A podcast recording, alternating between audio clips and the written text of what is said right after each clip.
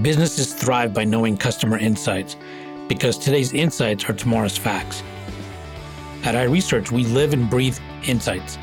And despite searching high and low, we were unable to find a customer insights podcast that answers one of the most important questions in business Why do customers do what they do?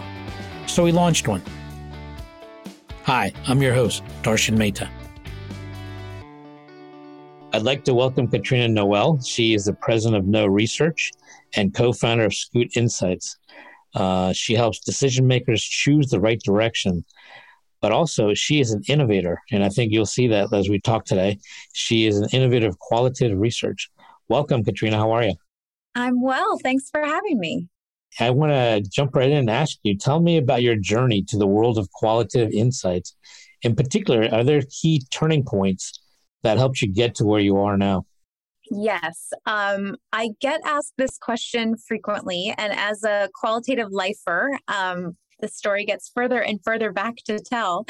Uh, but I did start my career in marketing rather than market research for, as I say, like a hot minute.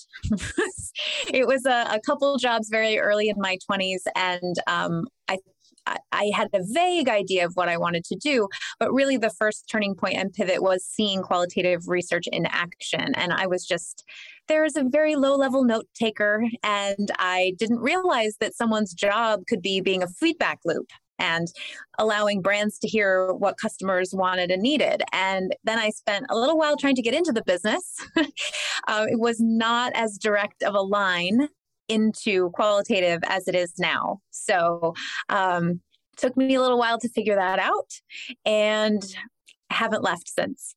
So, what was it about qualitative that really just drew you in? I mean, what what initially attracted you, and and uh, why did you think you'd really be good at it? So, it's not a flattering analogy, but I kind of think about it as like who's poking the stick. So, is the brand poking the stick, saying you need this, you want this? Be loyal to us, spend your money on us, those kinds of things? Or is the consumer saying, excuse me, I need this, I want this, in these ways you could make my life better? And I think realizing that you could be on the other end um, and help promote that, and really, we weren't saying it at the time, but pass the mic, give a voice uh, to folks. Um, back to companies that really do impact their life was such a meaningful, exciting idea. And honestly, I still describe what I do in that way, especially to, oh, you know, friends and relatives that still don't quite understand what it is I spend my day doing. I do say that a lot that I'm a human feedback loop and that my companies um, allow brands to listen to their consumers in a way that they don't usually without folks like us stepping in to help. Are there any particular aha moments that stand out in your career that really has put you also on the doorstep of innovating uh, for qualitative research? Most of the innovation that I have wanted to do, pushed to do, made possible has been about eliminating the friction or lessening the friction between the receiver and the story. Um, it's not innovation for innovation's sake. This isn't, you know, wanting to have a tech product and so figuring out what to build. This is really about how do we make sure that what we learn has the impact that we want it to have and that it really should have within the organization sponsoring the research. So it's about reducing friction, making observation easier, making participation easier, uh, making the story come to life in bigger and better ways that has really spurred us on to create and innovate along the way. Interesting. Tell me about a couple of the innovations you've done and how that's made a difference for you and your clients. Yes, uh, we do. Uh, over the years, we've done many intercept interviews. We do a lot of work on shopper insights and retail and that whole world. And so, one of the best ways of doing that is to physically back in the day, um, intercept um, a participant and ask them about an experience they just had. And we realized that that was helping our um, retail clients so much to hear that raw in the moment feedback. And we started to think about how we could do that for other entities. And so the when we created Booth Insights the first time around, we were creating spaces to intercept people and talk to them about all kinds of things, not necessarily a retail experience they just had. So that got us into physical pop up locations all over the country and setting up physical booth locations. And that was in 2019. So these were like outside the mall. These were not in the mall. These are like kind of what kind of locations are we talking about? You know, it's interesting. You can rent a lot of spaces if you look. There are always unused art galleries, um, places in malls that are in between ownership, things like that, um, especially in high foot traffic areas and cities. Um, there's all kinds of places that you can book and bring a crew in for the day and make that a welcoming space. Uh, it was challenging. It was challenging, but it, it, it was extremely fun to do. Um, we actually, the last one we ended up doing was in the Mall of America. So we thought we graduated to like the biggest pop up of all time. Um, and that was in November 2019. Wow. So then we had to innovate again because there was no such thing as foot traffic anymore, any longer, right? Six feet is a very hard space to do an interview within. so we then in 2020 and in this past year, we've continued to build and refine a digital version so that we can intercept people online, bring them into this type of pop-up space and have an immediate conversation uh, with them there. And actually we just it was very exciting. Very recently we just piloted an approach where we worked with our clients web team to help that happen so to just immediately invite them into an interview after the behavior that they were looking to unpack. Um, so it's really exciting to be able to do that. And now as the world hopefully opens up again, it can be, you know, which version or a little of both would you like? And have you found some interesting uh, findings as a result of this new way of doing it? Yes, I, we benefited a lot from in in all ways, in all parts of our business. We benefited by people sort of upping the ante in their digital savviness and being very, you know, Zoom comfortable and webcam comfortable. Where that used to be a little bit of, I'm not sure I'm really getting to know you well enough, but it has it has just become you know people's prime mode of com- communication so that has that has helped tremendously and i think just the the ability to create a space for the things you want to tell a brand. I mean, we all know these, right? You have some experience and you're like, oh, if I could just tell customer, some, customer support this piece, right? And you know it's never going to get answered. You're going to get some, how was your experience survey? And you're going to click the frowny face and no one's ever going to listen to you. but it's really exciting to meet people right in that moment where they get to say, you know, I'm glad you asked. Let me walk you through this and what it would, how things could be made better for me. Sure how challenging is it to get clients to undertake qualitative initiatives versus quantitative? Well, I like to think of it less as versus and more of like a yes and approach. We talk about qualitative to those who are not already preaching in the choir, right? Um, that it is a almost necessary at this point complement to quantitative data. So, whether you're getting your quantitative data from primary research and surveys, syndicated research, social scraping, wherever you're getting the quant, um, there is a story to be told. And we that's how we talk about what the qualitative does is bring that to light, unearth the whys, illuminate the insights within that story. And that, I think, if I think back, folks that have been reticent are never reticent again right? The second time around the qualitative is in the proposal. Um, i think it's it's it's something that you have to see and realize and appreciate where it can sound kind of like human touchy feely fuzzy perhaps to some folks who are looking for the percentage marks. But i think once they see it and they they see what we capture and how it brings to life those very important numbers it's much easier the second and third times I agree with you. I think qualitative and quantitative complement each other. And they should be in the end as opposed to an or. But I also agree with you that, I mean, in my experience, I really, uh, there's something about qualitative that's just fascinating and interesting when you get to the, the deeper understanding of what really drives people. Uh, and I think there's insights all around us. Uh, and I think people just need to have more conversations with their customers and employees. And it's amazing what you can unearth. In fact, in my book, I talk about today's insights are tomorrow's facts. And I was curious, how do you feel about insights in that uh, context? We talked about this before. I think I think of an insight as a realization that inspires action because you can have all kinds of realizations you can have aha moments right and i like to distinguish that from an insight which is a pow- sort of more powerful aha aha with legs right um, and i think facts is facts is hard for a qualitative researcher so i will just i will just note that. So i think maybe an indication of the future a peek into the future a hint of the future may probably because i'm in very much in the business of saying well this was a qualitative sample size. So maybe maybe my version of the insights are glimpses um, into potential facts. What do you think are some uh, maybe top three misperceptions that people have regarding qualitative research uh, that you can talk about? Only three. Only three. Well, if um, you want to have more, that's fine. no, I think um, right now we are in a linguistic and semantic puddle um, where people who talk to people are called lots of things. They're called design thinkers, they're called usability, UX, UI designers. Um, there's lots of folks in the space who are asking questions and listening and performing analytics based on what they hear. Uh, so I think, I'm not sure it's a misconception, but there is often a kind of mismatch between what you're asking for and the right professional or organization to go to for that. So we get a lot of requests of we need a survey, we need a usability study, we need to talk to some people. And you just need to get past all the language and say, what's your objective? What are you hoping to learn? What piece of the puzzle do you not understand? And then we can really talk about how, how qualitative insights can help you with that. So, one challenge I think is getting past the nomenclature. Um, I think the other thing is that it is not going to feel actionable.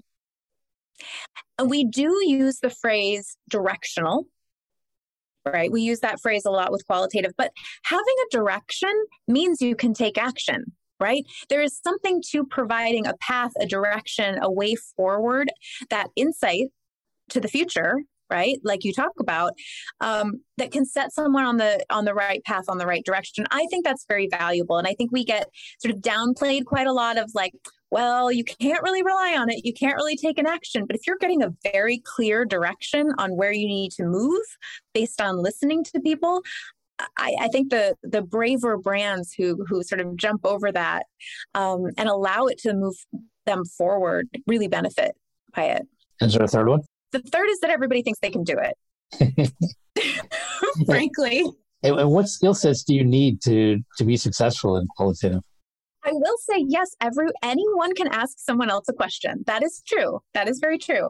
I would argue that most people can do an interview or have a conversation, right?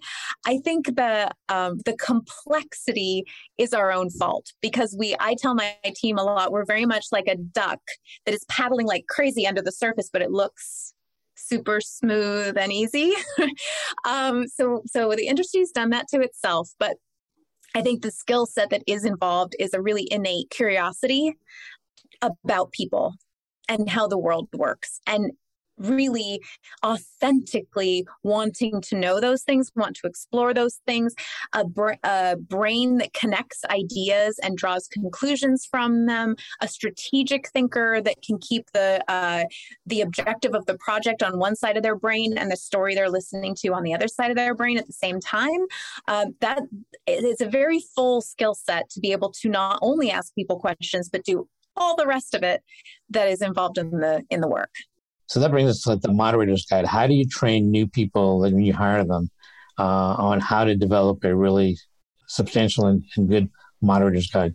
You mean developing the guide or developing themselves as moderators? Uh, let's do both. Let's do the guide and, and, and as a moderator. So this is when I hope not a lot of my clients are listening, but um, we tend to call we know we write the guide for our clients we're an agency, we're working on behalf of our clients. We want them to know that we understand, that we know what to ask, in what order. We know all of their priorities, all of the hypotheses that they have that they want us to probe on, all of those things. So we write a very long, thick Word document that dictates the flow and makes them know that, yes, we're going to cover all of this. And then the actual guide that most of us use looks a little bit like this. and has I need to follow this consumer journey. I need to understand A, B, and C about their life, this product, the job it has to be done in their life. You know, there's a very like a cheat sheet. So I think we we think of it as kind of a cheat sheet. When you leave that conversation, you need to understand all those things about the person or people you've spoken to. And that's why I still like the word guide for it because it is. It's like a map. It's like you have to you have to check these boxes. You have to understand these things. Um, how you get there gets more creative often as the project goes on because you start learning. Oh, that way of asking it is better or oh there's a segment here there's a difference so if i identify someone as person type a i'll need to steer differently so it's really um, a map and a guidepost rather than a script at the end of the day. And how do you actually train people to ask questions properly? Uh, I think that's a, a, big part of the, the training of a moderator, correct? Yes. Uh, I think there are lots of, well, not lots, there are a few really great training facilities out there that have full programs. And I highly recommend if someone is interested in getting into the business to be trained. It is not a certificate that anyone is going to ask you for, it's going to give you confidence that you know the strategy behind how we conduct interviews and group discussions. That said, I also am a big proponent of layering yourself in. So there is a way to ask questions, and then it, there is you as a person with your personality, style, and how you ask questions. And I have, you know, I hear that in some modes of teaching or in some organizations, it's very much, you know, strip yourself away from the conversation and be a blank slate, be, you know, um, a completely neutral, non personal person in this conversation. And that is a technique and style. I happen to believe that if you bring yourself to the table and you're as transparent as it is appropriate to be without leading the person you're talking to, that you form connections faster and you actually get deeper more quickly because the person recognizes that you are being transparent with them, you care about their story, you're sharing who you are with them. And I don't mean where you're from and how old you are and if you have a dog. Like I'm not but it's it's your essence, like who you are and how you communicate. And so I really try to make sure that anyone I train keeps a hold of that because that is their strength. Can you give me an example of how you do that when you conduct groups? It's probably how I conduct this interview. Like I don't feel like I'm any different. I you know, I I don't turn a switch and turn into a different version of myself. Uh, the switch I'm turning is my goal for the next hour or my goal for the next 90 minutes. And it's that purpose and that sort of strategic purpose and what I'm listening for and what I'm there to achieve that changes, not my personality. I, I would be exactly like this if I were interviewing you. yeah, I, I, know what you're saying. I think if you appear authentic and real and uh, just want to engage with people, they're going to ex- do exactly the same, right? And and it's going to encourage the entire group to, to do the same with you. What impact has COVID had on the, uh, qualitative research? Oh, um, you know, it was challenging. It was challenging for companies, organizations, entities who had not yet embraced digital. That is not the majority. I think the majority of us have been honing digital techniques for a decade or more, and we're thrilled to put them into place or crank them up. Like in in our case, we've been we've had a digital practice since 08. We've been about 40 to 50% digital until 2020. So it was more about you know just changing the project design rather than learning how to do something differently but i think the industry was stuck in a place where they felt like there were a lot more boundaries than we actually found out they were that we found out there were far fewer brown boundaries and that it was about connecting to people and not so much how you tactically did that. It was just about finding the space somehow, some way for that connection.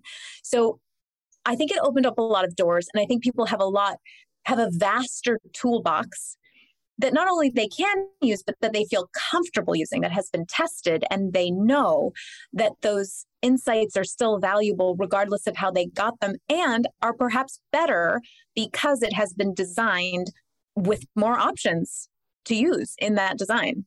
Are there certain unique advantages that digital or online methodologies for qualitative offer that surprise you and are unique just because of the online uh, medium? I have always I've always said the main benefit, the main benefit of doing something remote is from an inclusivity standpoint. So the number of people that could journey to or invite people into their space at a certain time on a certain day with no life stuff coming up, right? Who lived close enough where the client team could comfortably fly to, who had, you know, a had ability to be able to walk and drive and get themselves there, had income to be able to get a sitter for the kids and come to a group.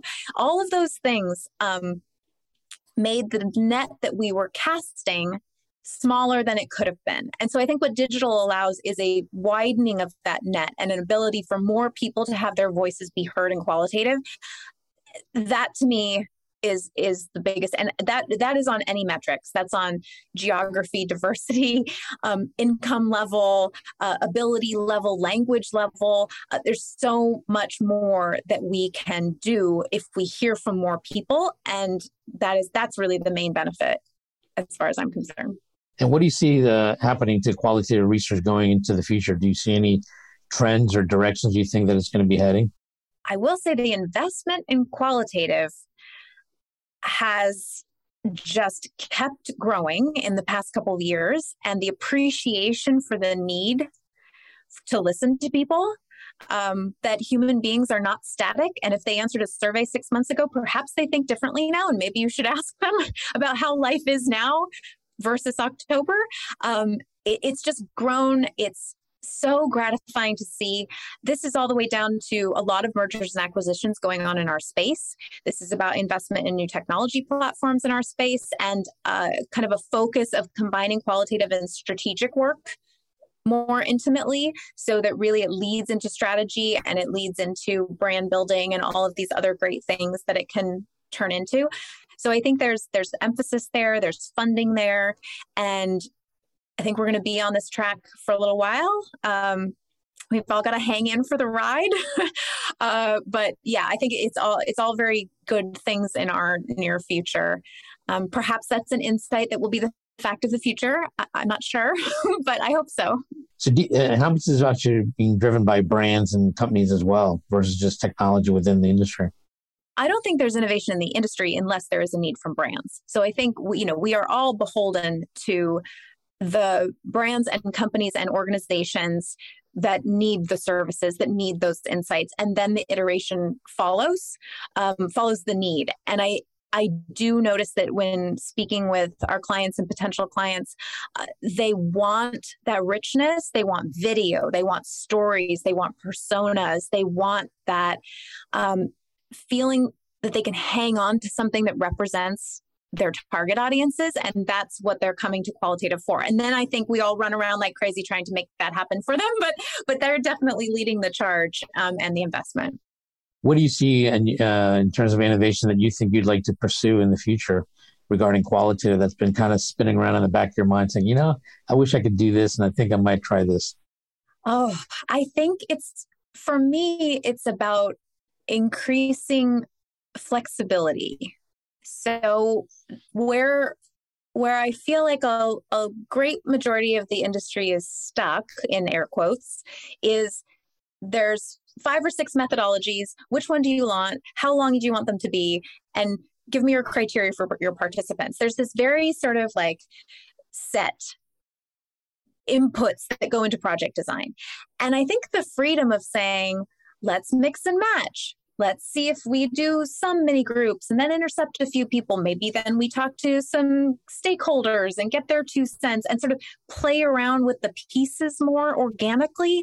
I i don't know if that's a technologically based solution. I think it's more of like a mindset shift of here's the timeline, here's the budget. Let's move around within it to get the insights we want because often you go you're in the middle of a project and you realize, oh, we just learned something. If only we could talk to this type of person in this way, and oh, we've already got the budget and the calendar set. And it would be great to to come up with a flexible model to say, here are the widgets or the pieces, and let's move them around while we learn so that we can pivot more easily. So again, I don't know if there's any tech developers out there that that sparked something for, but I, I like to see that that flexibility increase.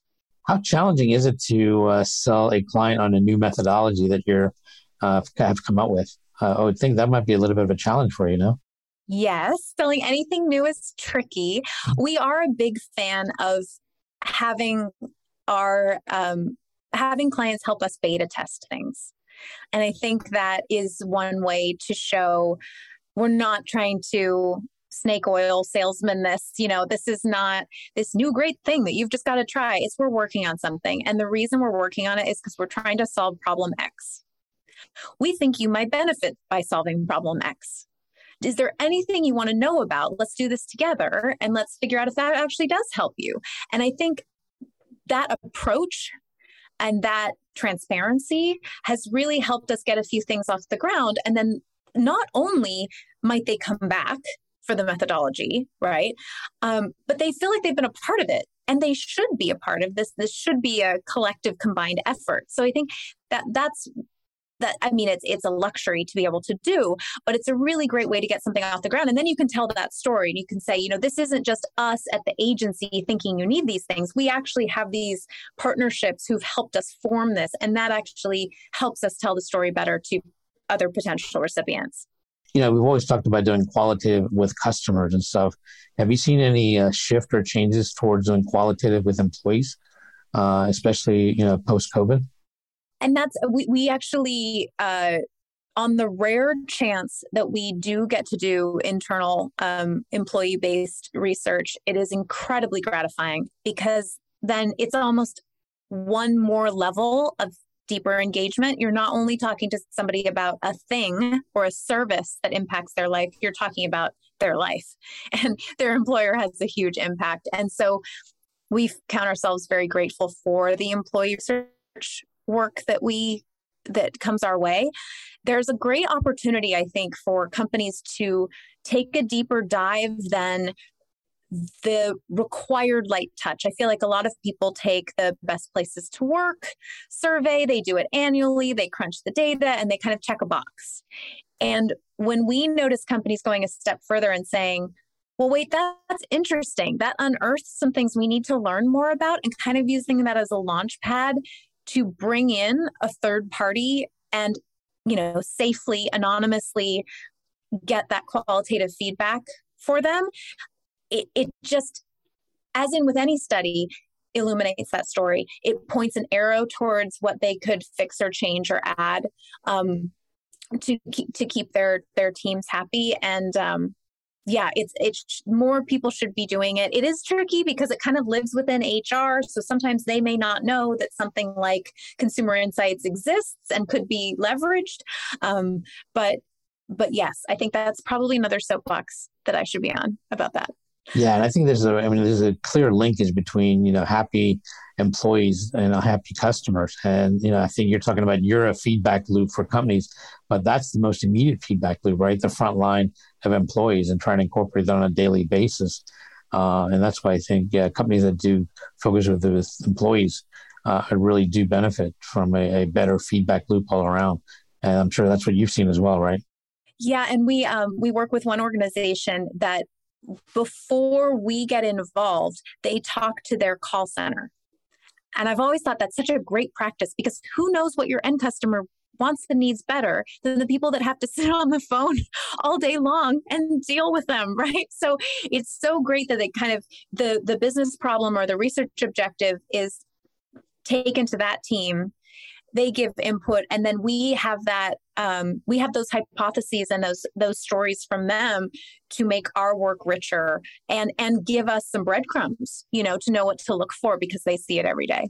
And what role does social media play now in terms of getting that qualitative insight as well? Like you know you say companies go to the call center which is a great idea but sometimes they may not have that or don't do that. So how much emphasis do you put on the social media part of it to help you with um, uh, qualitative research? I actually just spoke about this recently because it's wow, I feel like there's a theme here. It is another underutilized um, qualitative connective tissue because it is sort of an unmoderated pool of feedback, right? It's sitting there. It is technically qualitative, like it may be a lot of it, but mm-hmm. it's all people saying stuff. Um, I think a lot of people are nervous about social data because are they bots? Is it all all negative and all positive? Is there are there, you know, brands making up their own reviews? Who's on social media? Who would post about it versus I totally agree. There are there's a lot of filtering and a lot of biases that you have to scrub out of any kind of social media research. However, if it is a topic and or a brand that is being talked about, it is important to count that and to listen to that and to see what you are learning from that channel. I think it is an also a really good way of learning before let's say creating our participant screener to figure out who to bring in or in writing that discussion guide what sort of language should i be using around this topic? What is out there in the world? How are people talking about this topic naturally? Maybe it's not with the language that the brand uses to talk about themselves I should know that before I go into having some conversations. So again, I think it is another complementary methodology and data set, which right now is in the customer service department. They're putting out fires, they're making sure they're answering customer complaints. But that same data set could be used to better inform not only qualitative, but also quantitative. Sure. Yeah. I think there's been a big shift. I mean, before it was about brands going out and having conversations with their customers, but now customers having conversations, even if the brand wants it or not, it's happening on uh, on uh, digital platform. People are having those conversations, and I think that's uh, caused a, a, big change and shift and uh, a lot of emphasis, and I think probably in many cases a deeper understanding as well uh, of what the consumer is thinking. And what do you think about uh, clients say, you know, I don't like social media because a lot of it's negative. Uh, what, what, do you what, what, do you tell clients how, how they should be really viewing the negative comments?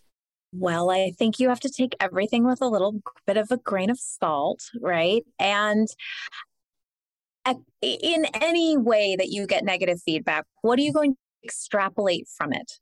Right? What is the trend that's going on? What are these negative comments all circling around? Is there a theme? Is there something that that unearths for you that makes you realize like those individual comments are hurtful and I don't like hearing it?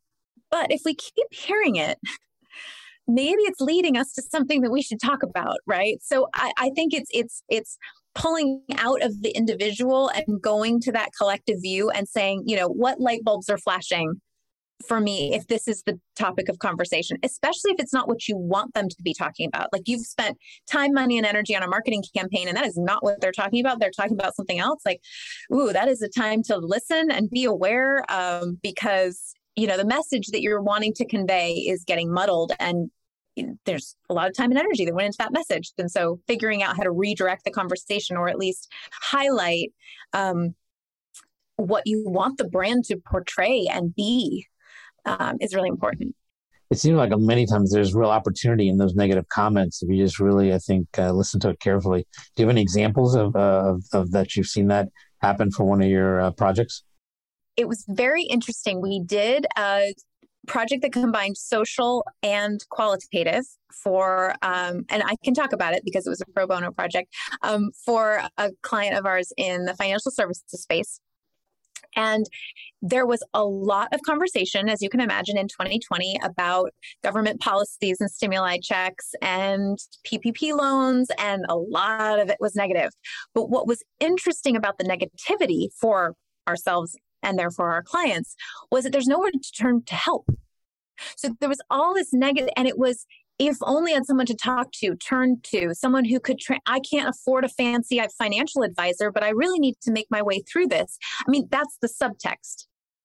The literal context is this all sucks. I'm upset, but there's nowhere to turn. But that, like, there's nowhere to turn made ourselves and our client think, oh, there's an opportunity here. How could this be this negativity be leveraged and this is actually pointing at some white space and some need that's not being met. Right. Yeah real opportunity. Yeah. I think that's great.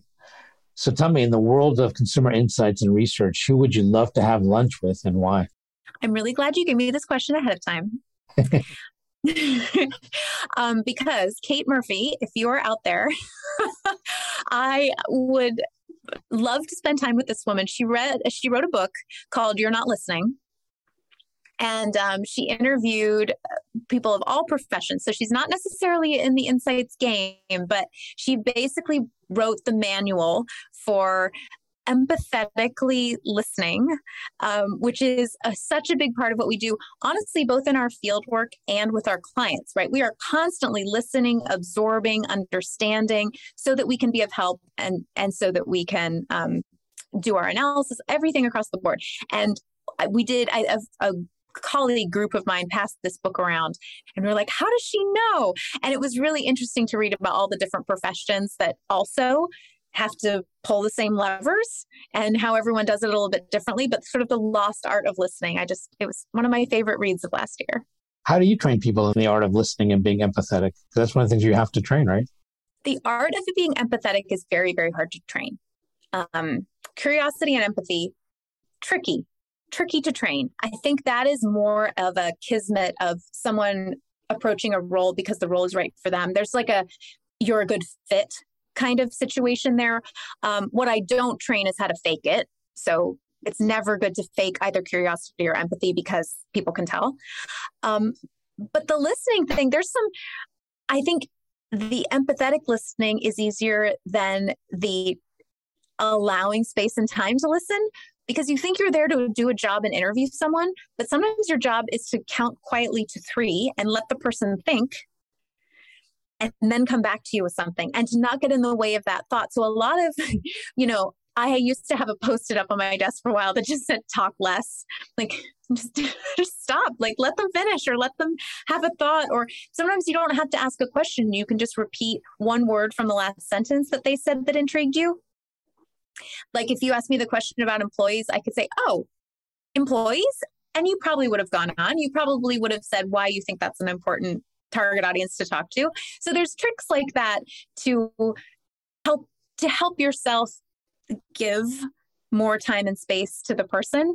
Um, and yeah, so we, we go through some things like that, um, especially with video deliverables being so hot right now. One of the things is it's very important not to interrupt someone else because otherwise you find yourself in a sizzle reel very quickly. And that's not where we belong. We belong behind the scenes when that deliverable comes out. So it's more, it's more technical and tricks about how to make sure that the true time is being given to who we're talking to. And what role do you think intuition plays in being a good researcher? It's pretty key.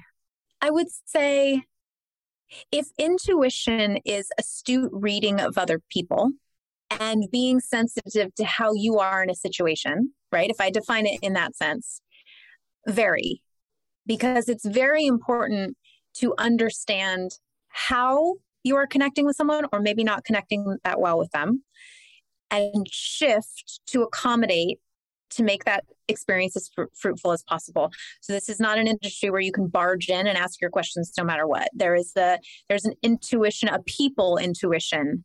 Um, I would say that's actually opposite on the analytic front.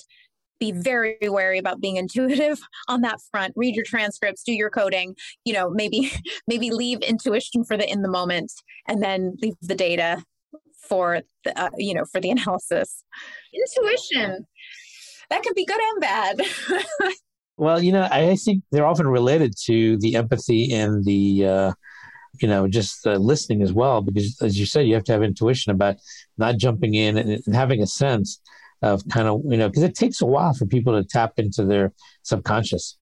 Yeah. Yeah. Or even their conscious. Like we, you know, life is complicated. So even just just remembering what you think you think sometimes you need a minute exactly yeah yeah but you need a little bit of intuition i think in the moderator's guide too because you have to kind of envision the flow of the conversation to make it more impactful um, don't you think Oh, for sure. And I think one of the best ways of doing that is just, pra- uh, it's so simple. Just practice it just grab someone in your household or a friend or someone and say, Can I just talk to you about this topic? Like, I know you're not buying a car right now, but I have to talk to people about their purchase journey buying a car. So just humor me and run it. And you'll see you know um, so there's some there's yes intuition but there's also practice and there's also preparation yeah i think you can hone your intu- intuition skills for sure by having more and more conversation more practice absolutely so well listen this was a great talking to you i really appreciate it katrina and thank you very much thank you i appreciate the time getting to aha was brought to you by iResearch. To find out more about us, head to iResearch.com and make sure to search for Getting to AHA in Apple Podcasts, Spotify, and anywhere else podcasts are found. And don't forget to click follow to ensure you don't miss any future episodes. Thank you for listening.